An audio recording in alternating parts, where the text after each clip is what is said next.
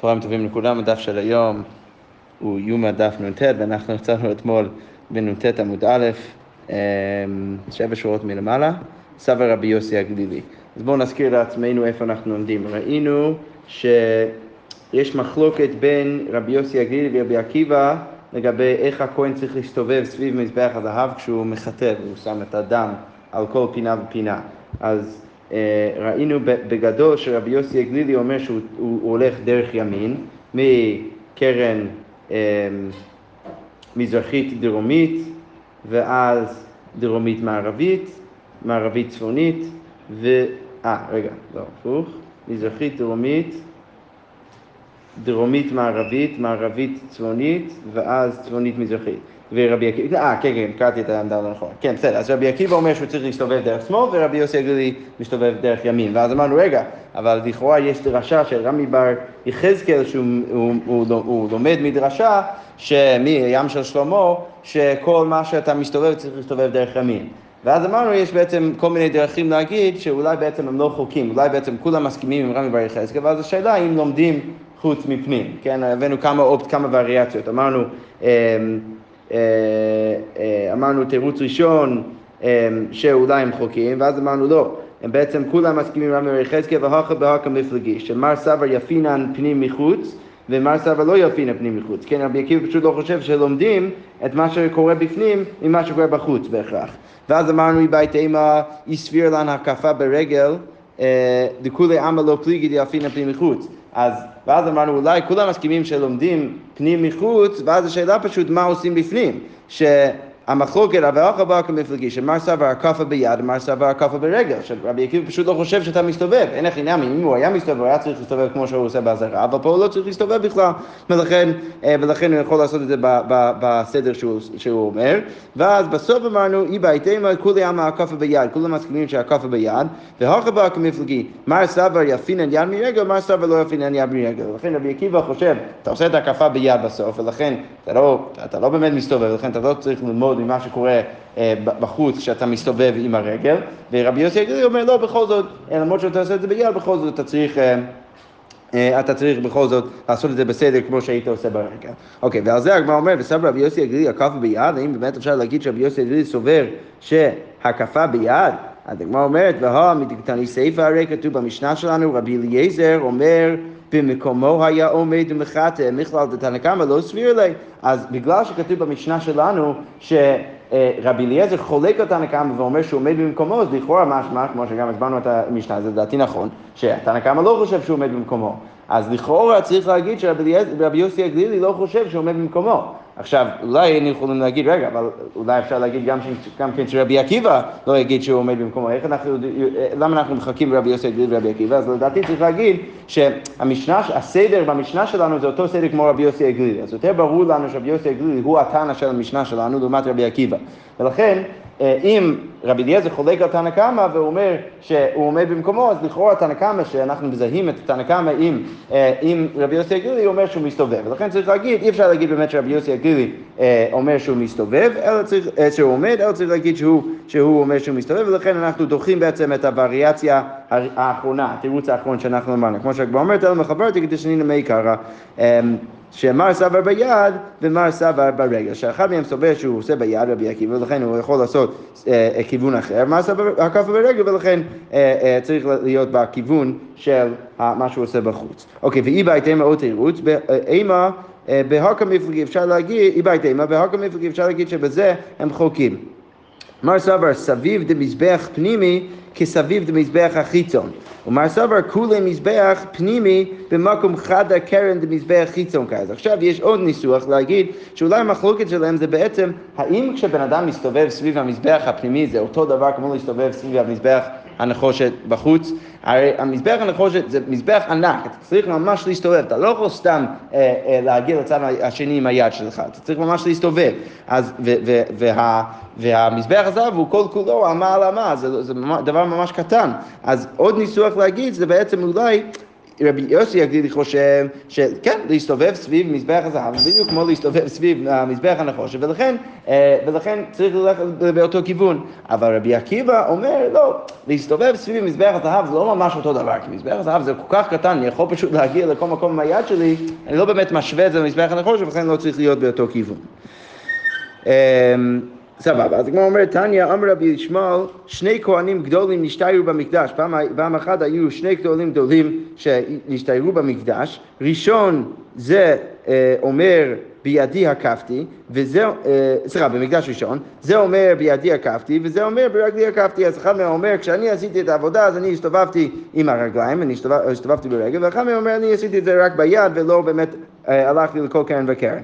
אוקיי, זה נותן טעם לדבריו, זה נותן טעם לדבריו, זה נותן טעם לדבריו, סביב דמזבח פנימי כסביב דמזבח החיצון, ולכן ממש צריך להסתובב, וזה נותן טעם לדבריו, כולה מזבח פנימי במקום חד קרן דחיצון קאי, ולכן באמת יותר הגיוני שאתה לא באמת צריך להסתובב, אלא אתה פשוט, פשוט יכול אה, אה, להגיע לכל מקום עם היד שלך, כי זה לא באמת להסתובב, כי זה כל כך קטן בסוף, אתה לא צריך להשוות את זה למה שקורה בחוץ, ולכן זה יוצא בסדר גמור.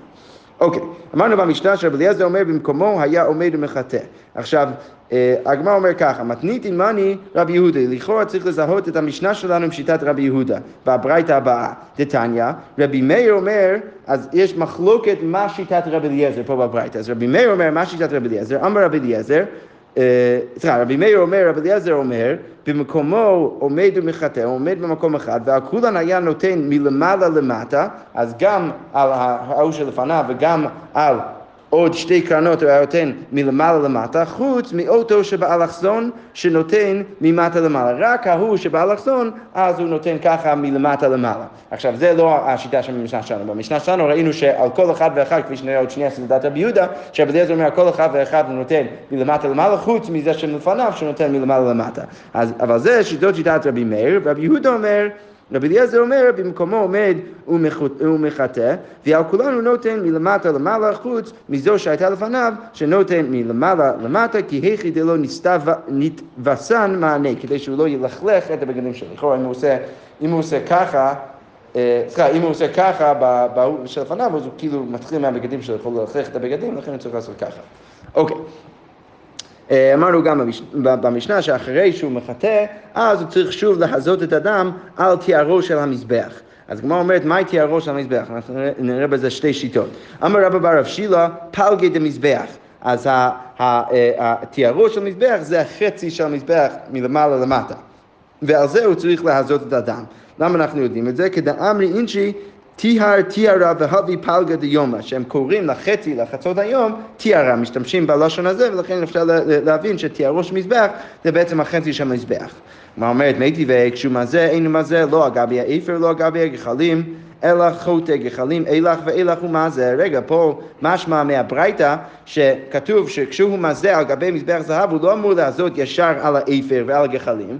אה, וכבר משמע מהברייתא שהוא מזה ממש על גבי המזבח ולא על הצד של המזבח מלמעלה, אז, או, או על החצי. אז, אה, אז הברייתא מציעה שהוא לא אמור לעשות על העבר על הגחלים, אלא הוא צריך לחטות את הגחלים לכאן ולכאן ולעשות על האמצע. בכל מקרה, מה שיוצא מהברייתא זה ברור שהוא מזה על גבי הלמעלה של המזבח. אז הגמרא אומרת, אלא אמר רב ברב שילה על גילויה דמזבח. צריך להגיד שמה זה תיארו של מזבח? על המקום המגולה בלמעלה של המזבח. אה, כדכתיב, וכעצם השמיים לתואר, שמבינים ככה את הפסוק, אה, אה, ש, שיש איזשהו משהו שהוא מגולה, אולי זה בגלל שזה התגלות או התגלות של השמיים, ולכן מבינים ש, ששם מדובר על משהו שמגולה, ולכן ככה מבינים את הביטוי תיארו של מזבח. אוקיי, תניא, חנניה אומר בצד צפוני הוא נותן, ורבי יוסי אומר בצד דרומי הוא נותן. עכשיו השאלה היא באיזה צד הוא נותן את ה... אמ, באיזה צד הוא נותן את, ההזעות שהוא עושה עכשיו על גבי מזבח. אז, אז חנני אומר שהוא צריך לעשות את זה בצד הצפוני, ורבי יוסי אומר שהוא צריך לעשות את זה בצד הדרומי. אוקיי, אז הגמרא אומר במייקל מפלגי, מר סבר פיתחה בדרום קאי, ומר סבר פיתחה בצפון קאי. אז אה, אה, אחד מהם סובר שהפתח של, ה, אמ, אה, של, ה, של הפרוכת כשהוא יוצא מקודש עד הקודשים בדרום, ואחד מהם אומר שזה בצפון. ועכשיו אנחנו צריכים לעשות את ה... רגע, אז אם הפתח בצפון, אז יוצא שהוא מגיע לצד הצפוני של המזבח ראשון, ולכן הוא מתחיל בקרן הדרומית אה, רגע, אמרתי צפון או דרום? לא משנה. אז כן, אם הוא יוצא מהצפון, אז הוא מגיע לקרן הצפונית אה, מזרחית, ואז כשהוא מסתובב סביב המזבח, אז, אז נמצא שהוא בעצם מס, מסיים את התהליך בצד הדרומי של המזבח, ואז הוא צריך משם להזות על גבי המזבח בצד הדרומי של המזבח. ואם אתה אומר שהפתח הוא בצד הדרומי, של ההיכל, אז יוצא שהוא מתחיל את, החיטוי בצד הדרומי ואז הוא מסיים את זה בצד הצפוני ואז משם הוא צריך בעצם להזות המזבח. אז בעצם כולם אומרים שהפתח של ה... איפה, המיקום של הפתח של הפרוכת לקודש הקודשים זה ישפיע על, איזה צד הוא צריך לעזות את הדם על גבי המזבח, זה יהיה הפוך, כי הוא מתחיל מאותו צד שהוא יוצא מהקודש הקודשים, ואז זה אומר שהוא מגיע לצד השני של המזבח, שהוא מסיים את החיטוי, ואז משם הוא צריך לעזות. אז הגמרא אומרת שאחד מהם אומר שהפתח בעצם, אז יוצא שחנניה חושב שהפתח זה בצד הדרומי, ולכן הוא מגיע לצד הצפוני ומשם הוא צריך לעזור, ורבי יוסי אומר שהפתח הוא בצד הצפוני ולכן הוא, הוא מגיע לדרומי ולכן משם הוא צריך אה, לעזור. אז הגמרא אומרת, דכולי עלמא מיה היכא דגמרן מתנות דקרנות הותם יאיב על גגו. אז, אז לכאורה כולם מסכימים לפחות שמהמקום שהוא מסיים את החיטוי בכל קרן וקרן, שמשם הוא צריך באמת לעשות על המזבח. אז הגמרא אומרת, מה הייתה, מאיפה אנחנו יודעים את זה? אמר קרא ותיארו וקידשו, מקום שקידשו, שם תיארו. אז המקום שהוא מסיים את המתנות, אז משם הוא צריך אה, גם כן לעזור, ולכן לומדים שצריך תמיד לעשות את זה משם. לא אמרנו שהחיטוי מתחיל מהצד האופקי לאיפה שהוא נכנס? אמרנו את זה? לא, אבל... לא, אם זה מזרח-מערב, אז מערב זה מזרח. אז הוא יוצא, נגיד הוא יוצא בצד הצפוני של, ההיכל, והמזבח פה, אז זה שאמרנו שצריך לעבור את המזבח, הוא צריך לעבור מזרח מערב, הוא צריך להגיע לצד המזרחי, אבל הוא מתחיל עדיין מהצד הצפוני, ואז הוא מגיע לצד הדרומי, ומשם הוא מזר. אוקיי. אמ, סבבה, אז אמרנו גם במשנה ששיירי הדם היה שופך על יסוד מערבי של המזבח החיצון, היה אה, אה, מה שנקרא יסוד במזבח שהיה יסוד בצד הדרום, המערבי וגם בצד הצפוני, אה, גם המערבי וגם בצד הדרומי של המזבח החיצון, ואז כשהוא יוצא מההיכל עם הדם שלו, אז הוא היה צריך אה, אה, לשפוך את שיירי הדם על גבי היסוד המערבי של המזבח. אז הגמרא אומרת, דם ערקר, מאיפה אנחנו יודעים את זה? ואת כל דם הפר לשפוך וכי נפיק בהוא פגע ברישא, כשהוא יוצא, אז הצד של המזבח שנוגע בו בהתחלה, זה הצד המערבי, ולכן שם הוא צריך לשפוך את הדם, אה, וזה בסדר גמור. אוקיי, אמרנו גם כן אה, במשנה אה, שהמזבח החיצון היה שופך על יסוד דרומי, שכשהוא עושה הזעות ונתינות בדם של קורבן רגיל, אז הוא צריך לשפוך את שיירי הדם לא על הצד המערבי, לא היסוד המערבי של המזבח הנחושת, אלא ביסוד הדרומי של המזבח הנחושת. אז כמו אומרת, תנו רבנן, יסוד המזבח כתוב בתורה, ולקח הכהן מדמה באצבעו ונתן על קרנות המזבח את uh, מזבח העולה ואת כל הדמה ישפוך ליסוד המזבח. פה מדובר על, על קורבנות יותר כלליות. אז אז כשכתוב יסוד המזבח, הברייתא אומרת זה יסוד דרומית. אוקיי, מאיפה אני יודע שזה יסוד דרומית? אתה אומר יסוד דרומית או אינו, או, או, אינו אלא יסוד מערבית. אמרת, ילמד ירידתו מן הכבש ליציאתו מן ההיכל. בואו נלמד את, את, את, את התהליך שכהן אה, יורד מהכבש. שעכשיו הוא מגיע לשלב בקורבן רגיל, שעכשיו הוא צריך לשפוך את הדם, בואו נלמד את התהליך הזה מהכהן גדול ביום כיפור שיוצא מההיכל. מה הכוונה? מה יציאתו מההיכל? בסמוך לו, כמו שביום כיפורים כשהוא יוצא מההיכל אז הוא שופך את הדם, שיירי הדם בחלק של המזבח שהוא פוגע בו בהתחלה, שזה הצד המערבי, אז כמו כן, ואיזה זה ואיזה זה יסוד המערבי, זה יוצא היסוד המערבי, אז אף ירידתו מן הכבש בסמוך לו, ואיזה זה יסוד דרומי. אז, אז כמו כן, כשהוא יורד מהכבש, אז הצד של היסוד של המזבח שפוגע בו בהתחלה זה הצד הדרומי, ולכן אנחנו צריך, ששם הוא צריך לשפוך את הדם. אוקיי, תניא רבי ישמעאל אומר, זה וזה יסוד מערבי, רבי שמעון בן יוחאי אומר, זה וזה יסוד דרומי. אז עכשיו יש מחלוקת. אמ, בהתחלה אמרנו שיום כיפור מערבי ובכללי דרומי, ופה יש את שתי השיטות האפשריות השניות, שרבי ישמעאל אומר, אה, זה וזה במערב וזה וזה אה, בדרום, וזו שיטת רשב"י. אז הגמרא אומרת, בשביל רבי ישמעאל כסף ילמד סתום במפורש. אז רבי ישמעאל לא הגיוני, למה? כי אנחנו יודעים בוודאות, כי כתוב בפסוק, אמ, ואת כל אדם הפר ישפוך וכי נפיק בהוא פגע ברישא, אמרנו זה היה ברור לנו שהכהן גדול צריך לשפוך את הדם בצד המערבי. אז אפשר להגיד שרבי ישמעאל הוא הגיוני, כי הוא בעצם לומד את הסטור מהמפורש. אנחנו יודעים בוודאות ביום כיפור שהוא צריך לשפוך את זה בצד המערבי, ולכן אפשר להגיד שכמו כן בכל שאר הקורבנות צריך לשפוך את המין בצד המערבי של המזבח. אבל אלא רבי שמעון בן יוחאי, מה איתה, אז למה הוא אומר שגם את הדם של, ה, אה, של הפר והשעיר ביום כיפור צריך לשפוך בצד הדרומי, זה קצת מוזר. אז היא אומרת, אמר רב אשי, כסבר פיתחה בדרום קאי. אז הוא חושב שהפתח של, ה, אמ, אה, של ההיכל הוא בדרומו של מזבח. רש"י אומר, כסבר פיתחה דהיכה בדרומו של מזבח, הילקח יסוד אשר פתח אה, אה, יסוד אשר פתח או מועד, היינו דרומי. אז זה בעצם תלוי במחלוקת מה המיקום של המזבח בדיוק ביחס לפתח של ההיכל. אז אם אתה מבין שהפתח של ההיכל זה נמצא בצד הדרומי של המזבח, אז אתה תגיד שהוא בעצם נוגע ופוגע בצד הדרומי של המזבח לפני שהוא בכלל אה, פוגע בצד המערבי, ולכן יותר הגיוני, אפילו ביום כיפור, שהוא ישפוך את הדם בצד הדרומי, ומשם לומד גם לשאר הקורבנות. סבבה. אה, תנא דבי רבי ישמעאל, הגמרא אומרת, אה, כתוב אה, אצל הישיבה של רבי ישמעאל, בדבי אה, רבי שמעון בן יוחאי, זה וזה יסוד דרומית. אז לכאורה משמע שבסופו של דבר הת- התלמידים או הישיבה של רבי ישמעאל בסוף הם הסכימו לשיטת רשב"י.